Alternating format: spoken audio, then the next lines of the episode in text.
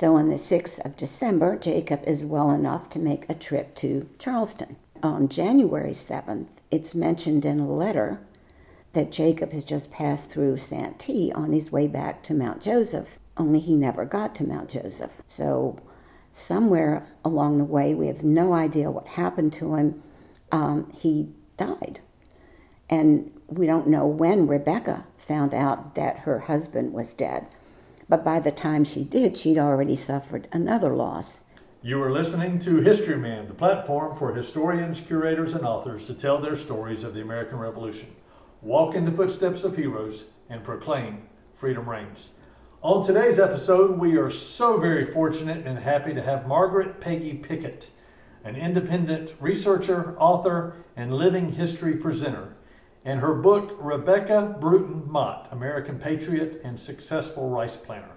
So, welcome, Margaret. Thanks for having me. It's a pleasure to be here. Margaret, and uh, as we prepared for this episode, I'm blown away by the research that you've done uh, in preparation for these books. And before we get into that, where can our listeners find your books? They're on Amazon um, and Barnes and Noble McFarland Press is the one uh, that's the publisher for my book on Eliza Lucas Pinckney, and um, Evening Post Books published the book about Rebecca Motte, so they can be purchased from them also. So I think when people read the books, they're gonna it's gonna open their eyes to not only those individuals, but to the time that they lived in and it, it, may clarify a lot of the questions they have in the back of their mind. I know it has for me so far. So tell us a little bit about Rebecca Motte. A Rebecca was born on June 15th, 1737. She was the fourth of five children born to Robert Brewton and his second wife, Mary Griffith Lawton Brewton. Sadly, only uh, three of Mary and Robert's five children survived to adulthood their son Miles Brewton and their daughters Frances and Rebecca.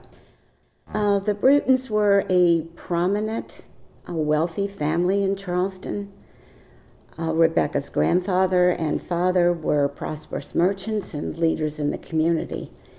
The Brewtons had been in South Carolina for three generations, and they had prospered there. And during that time, they developed a deep attachment to South Carolina. And they felt an obligation to serve and support it. In the 18th century, it was thought that the wealthy, wealthy men, had an obligation to serve. Now, not all wealthy men felt that way, but the Brewtons did. And loyalty, duty, and service to country were highly stressed in the Brewton household and the country the Brewtons felt they owed loyalty, duty, and service to was South Carolina. Now, they considered themselves loyal British subjects, but they were South Carolinians first. And Rebecca grew up in this atmosphere, and she too developed a deep sense of loyalty to her country, to South Carolina. And she had just as much desire to serve and uh, support it as the male members of her family, but of course, being a female, her opportunities to do so were very limited. Right. She was um, a very, as an adult, she was very petite. She was lively, energetic. She was known for her conversational skills, and she was known as a gracious hostess. She was also known as a very kind and caring person. She was always ready to assist anyone in need. Four days before her 21st birthday, Rebecca achieved her main goal in life. What was that? Marriage. Oh, okay. the main goal for most 18th century women. So on June 11th, 1758, Rebecca Brewton married Jacob Motte Jr. The Mottes were also um, merchant bankers, just like the Brewtons. They were also very uh, prominent in the government. Jacob's father was the treasurer of the colony. They had a house in town and they had a country estate called Fairfield, which was a rice plantation on the south banks of the Santee River, about 45 miles north of Charleston. And like most 18th century elites, they spent the summer and spring months in Charleston and the rest of the year in the country. Rebecca and Jacob would have children together. Only three daughters lived to adulthood. Now, Rebecca and Jacob were firmly rooted in the low country. They were part of that low country elite. But Rebecca did have a connection to the Midlands. Her brother was Miles Brewton, one of the, um, reportedly, one of the wealthiest men in South Carolina. And in August of 1775, Miles and his wife and his children boarded a ship bound for Philadelphia. The ship was never seen or heard from again. And in his will, Miles had stipulated that if his sons were to die without issue, his estate was to be divided evenly between his two sisters, Rebecca Brewton Motte and Frances Brewton Pinckney. So, among the properties that the two sisters now shared was their brother's very beautiful home on King Street. They decided that one of them ought to live in the house, and how they made that decision is not known. But Rebecca and her and Jacob and their three daughters moved into the Miles Brewton house. Now, also, the sisters inherited several plantations from their brother. And they decided that each one of them wanted to have one plantation that belonged entirely to them. So at that time, they were, they both owned each one of them? Exactly. Okay, all right. So in September of 1777, Rebecca signed over her half of Greenwich Plantation to Frances. Now, where's that? That's uh, in the Congarees in the Okay. Midlands. Okay, And Frances signed over her half of Mount Joseph Plantation, also in the Congarees, to Rebecca. okay. So now Rebecca is the owner of a 1,300 acre plantation on the south side of the Congaree River. Now, in the 18th century, married women could own property in their own right, but because they had no legal identity, their husbands had to act as custodians of it. But the property could not be sold without their permission. Now, while Frances and Rebecca were busy settling their brother's estate, there was a war going on the War for Independence, the American Revolution. And for the first two years, as you well know, most of the fighting was confined to the North. But in 1778, the war came to the South. And in 1779, the British uh, gained control of all of Georgia. And then they turned their attention to South Carolina. By March of 1780, they had reached the south bank of the Ashley River and they were beginning to, lay, to prepare to lay siege to Charleston. So at this point, most of the people in town decided it would be wise to evacuate and seek refuge in the countryside. And so the Mottes were no exception. But when they left for um, Fairfield this spring of 1780, they took with them not only their immediate family, but um, some of their female relations. So the group that gathered at Fairfield included Jacob and Rebecca, their three daughters, 16 year old Frances, or Fanny, 12 year old Mary, two year old Becky, their married daughter, Betsy Motte Pinckney, who was expecting a child in the summer, Jacob's sister, Martha Motte Dart, and her children, and Polly Brewton, who was Rebecca's niece by marriage.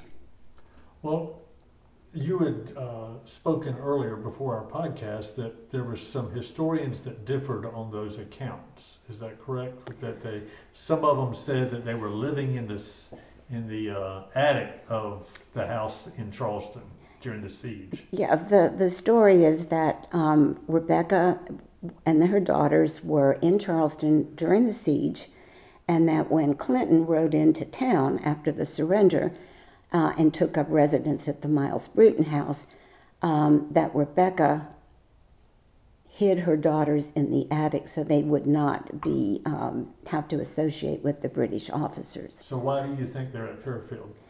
There's a letter from Tom Pinckney, who uh, during the siege was um, stationed on Sullivan's Island, and he was in constant contact with his sister at Hampton Plantation, which is only three miles from Fairfield, and of course with his wife, who was at Fairfield.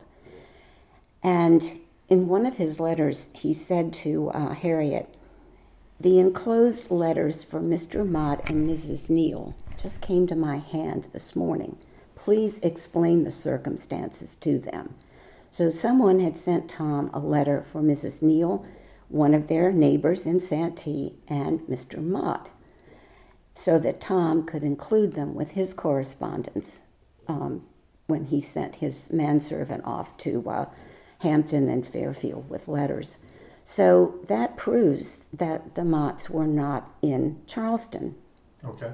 for the siege. So you had all these people at the Fairfield plantation. Now, you described just the family members. Did they bring more people with them also? Did they overwhelm them with servants and slaves and? There would probably have been some enslaved servants. Certainly, uh, Mrs. Dart would have, would have someone, you know, for the children, uh, a nanny of some kind, Right. and their personal servants. Yeah, so there would have been extra enslaved servants at Fairfield too, but quite quite a houseful. Quite a houseful to Yeah, feed and yes. to keep keep uh, occupied and clothed and, Mm-hmm. and all those things that go along with domestic life. Wow. Well, that's interesting. What else, what happened then? Uh, Tom Pinckney joins them. Um, Tom, of course, was a Continental soldier. As I said before, he was stationed on Sullivan's Island. But toward the um, sometime in May, General Lincoln sent Tom on a special mission. He wanted him to go to Georgetown, where Governor Rutledge was. Governor Rutledge was there trying to rally troops to come to the relief of Charleston. And so Tom was to tell Governor Rutledge that he needed to send the relief troops as quickly as possible.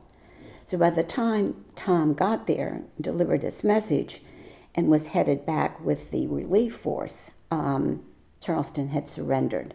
So he ended up at Fairfield. Right.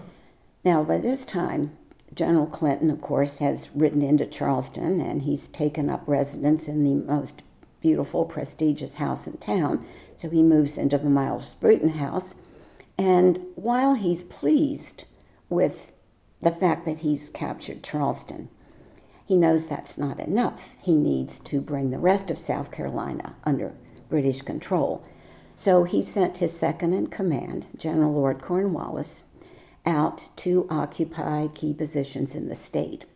So by the 18th of May, Cornwallis and his army have reached the south bank of the Santee River.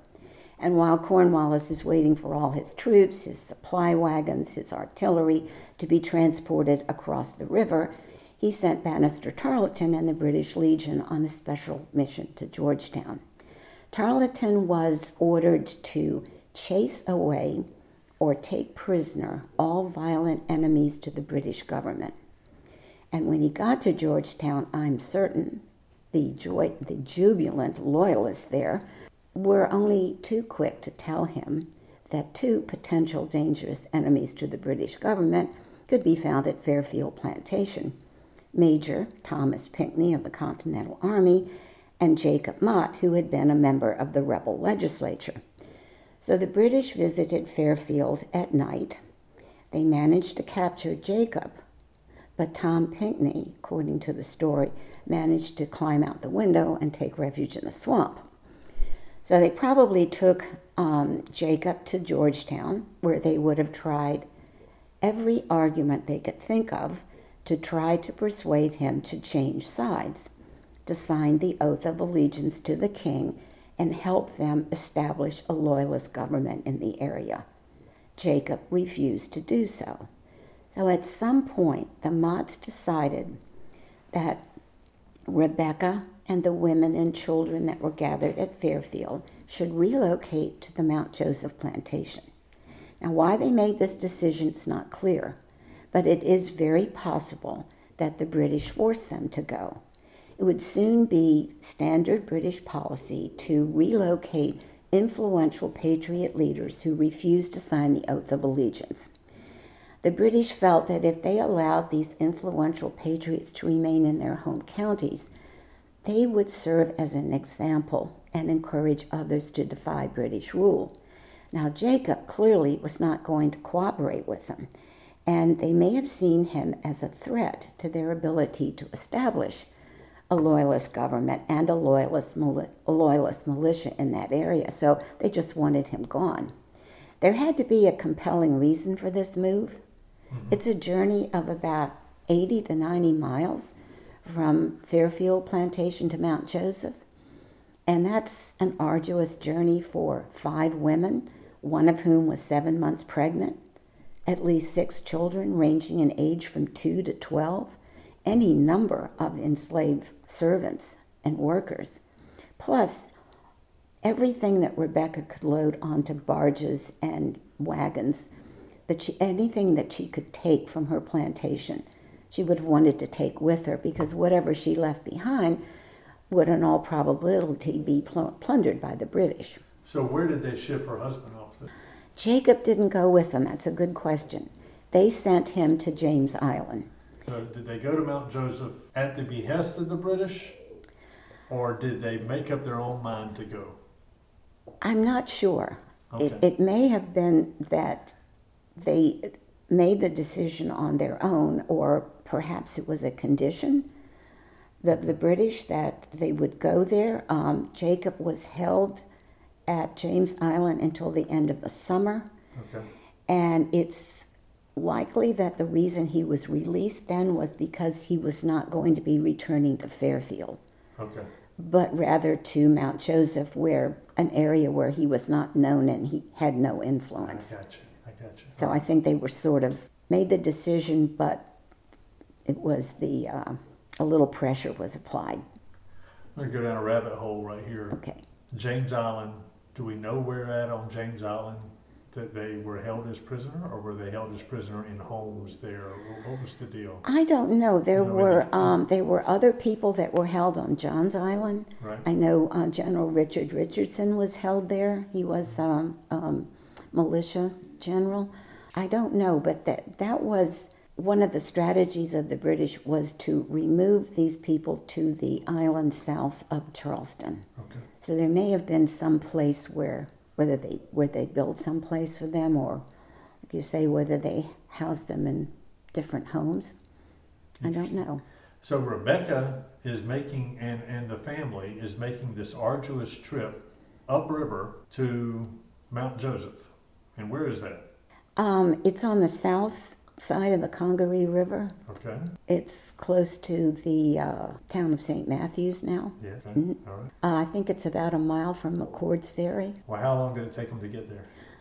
I'm not sure. They were there by the first part of June because Tom Pinckney, who of course now is a major in the Continental Army, and there is no Continental Army, he got permission from the British to go into Charleston to meet with his brother, Charles uh, Cotesworth Pinckney, who was, of course, a prisoner of war. And he was able to meet with Charles for half an hour in the presence of, uh, of, of a loyalist. And he told Charles that he was going north to join General Washington until an army was sent back to South Carolina to liberate it from the British. On the 5th of June, he wrote a letter to his mother, Eliza Lucas Pinckney, telling her that um, he had just met with his brother, right? On the 11th of June, he wrote again to his mother from Camden. And in between the 5th of June and the 11th of June, he visited Betsy at Mount Joseph. So we know that Rebecca and the others were there sometime in the early part of June. Well, there was no house. There was no owner's house on. Where did they live?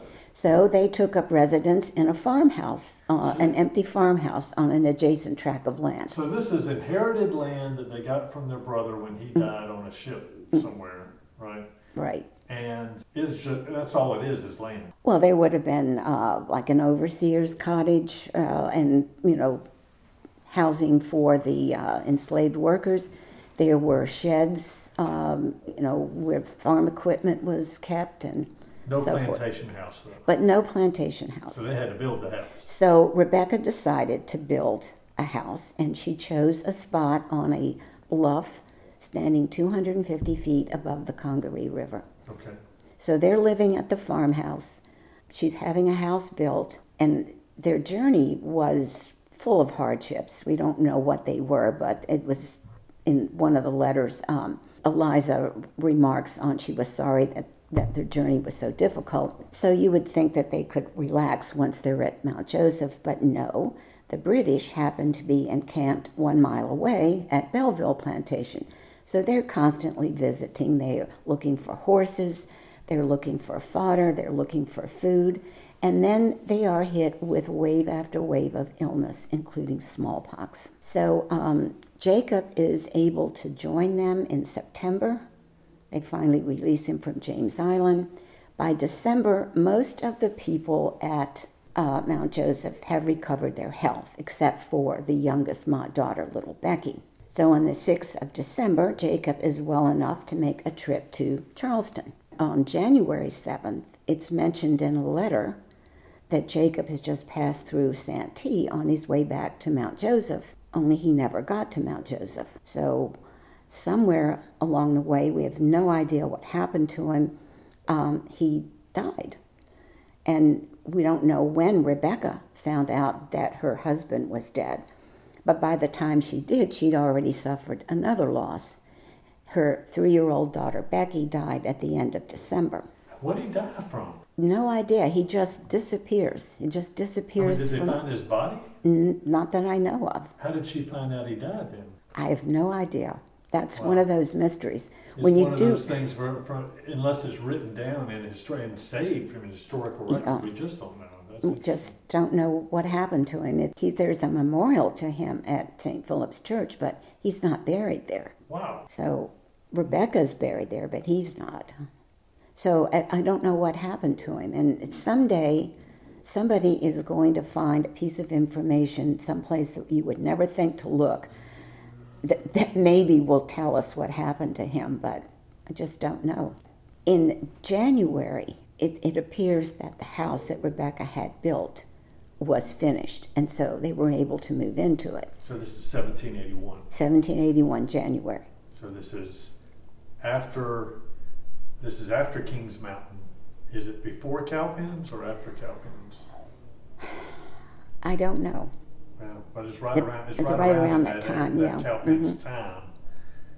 And of course, after Cowpens, Cornwallis leaves South Carolina, Right. and then they have Guilford's courthouse, and so there's like this little uneasy time in South Carolina. Which way is this thing going to Mhm. go? That sort of thing. But they're able to move into that house. Isn't it interesting how you think in terms of these conflicts and you think in terms of armies, but what you don't think in terms of are life still continues on with all of these other Mhm. people within the with the environment or this geography, and certainly that's what happened here. Yeah. Uh, the the Pinckney that you were talking about that uh, had joined the Continental Army was he wounded at some point? Tom Pinckney, yes, he was at the Battle of Camden. He got as far as Hillsborough on his way north. And then he heard that General Gates was coming down with an army. And so he waited there and he offered his services to Gates, who made him one of his uh, aides. So Tom was at the Battle of Camden and he was um, trying to protect the, the withdrawal of Gates and Caswell and a few of the other generals when, when, when all of the militia started streaming back. And he was shot in the leg, the left leg. Um, a musket ball shattered his leg. So he became a prisoner of war. And the interesting story there is that he was on a wagon, unconscious with all of the other wounded and a British officer came by, uh, Captain Charles Barrington Mackenzie of the 71st Highlanders, and he recognized Tom. The, the Pinckney brothers had gone to school in England, and they had gone to the best schools in England, and he recognized him. And not only that, that he was a, a, a friend and a schoolmate, Tom had provided some uh, services for Captain Mackenzie's brother a naval officer uh, when he was captured by the French, when the French and the uh, Americans were going to uh, retake Savannah from the British. And so uh, Captain uh, Mackenzie had Tom taken into town with the British wounded, and he went to um, Tarleton, and he persuaded him to send his regimental surgeon to look after Tom. And it was by the sheerest luck and skill of the British surgeons that Tom kept not only his life but his leg.